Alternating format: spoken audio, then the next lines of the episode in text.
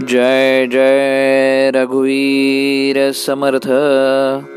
नमस्कार मित्र हो आज दिनांक पंधरा ऑक्टोबर आणि आजच्या प्रवचनामध्ये श्री महाराज म्हणतात लीन माणसाला भगवंत लवकर साधेल. नामस्मरण करायचे ते अभिमान टाकूत करीत जावे. परमेश्वराला अनन्य शरण जाऊनच त्याचे नाम घेत जावे. पुष्कळ वेळा आपण साधन करू लागलो म्हणजे आपल्याला अभिमान चढू लागतो आणि त्यामुळे साधन व्यर्थ होते.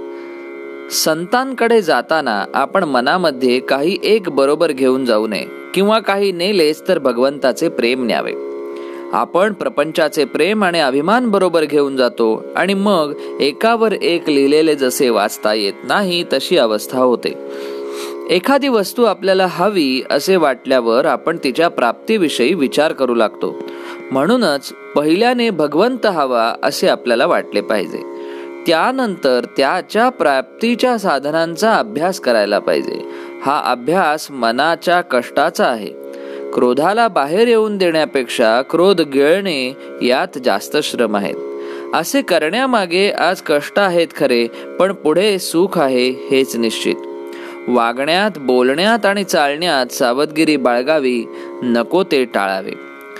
अनन्यतेला पैसा लागत नाही विद्या लागत नाही. आपण फक्त आपली अभिमान वृत्ती बाजूला ठेवावी लागते. भगवंताचे होण्यासाठी अंगी लीनता आली पाहिजे. लीन माणसाला भगवंत लवकर साधेल. लीनतेमध्ये बाकीचा विसर पडून भगवंत तेवढा शिल्लक राहतो. जो वृत्तीने लहान आहे त्याला भगवंत लवकर वश होतो. मनुष्य मोठा असून लहानासारखा वागला तर ते फार चांगले असते. मनाने मात्र आपण बळकट असले पाहिजे. आपण स्वतःशी चोवीस तास उघडा व्यवहार करावा. भगवंताने आपल्याला केव्हाही जरी पाहिले तरी आपल्याला लाज वाटता कामा नये. आपले वागणे असे असावे की भगवंताची आस मनामध्ये वाढत जाऊन तिचे पर्यवसान ध्यासामध्ये व्हावे. रात्री जे स्वप्न पडावेसे वाटते ते दिवसभर करावे. यासाठी आपली वृत्ती नामामध्ये गुंतवून ठेवावी. असावे सर्वात पण नसावे कोणाचे? अशा वृत्तीने जो राहील त्याला परमार्थ साधेल. देहाच्या उपचारांना जो बोलतो तो भगवंताला अगदी विसरलेला असतो.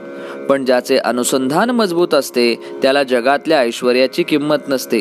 पैशाची वासना आणि लौकिकाची लालसा माणसाला भगवंतापासून दूर नेतात. त्यांच्या तावडीत सापडता कामा नये. लोकेशणा आणि धनेच्छा या दोन्ही गोष्टींचा संबंध प्रपंचात वावरत असताना येणारच. तो टाळता येणे कठीण आहे. पण ज्याला भगवंताचे प्रेम पाहिजे आहे त्याने त्यांचा गुणधर्म ओळखून त्यांना वापरावे. म्हणजे त्यांच्यापासून उत्पन्न होणारे दोष त्याला बाधणार नाहीत म्हणून आजच्या प्रवचनामध्ये श्री महाराज म्हणतात अभिमान रहित जावे रामाला शरण त्यानेच राम आपला होईल जाण.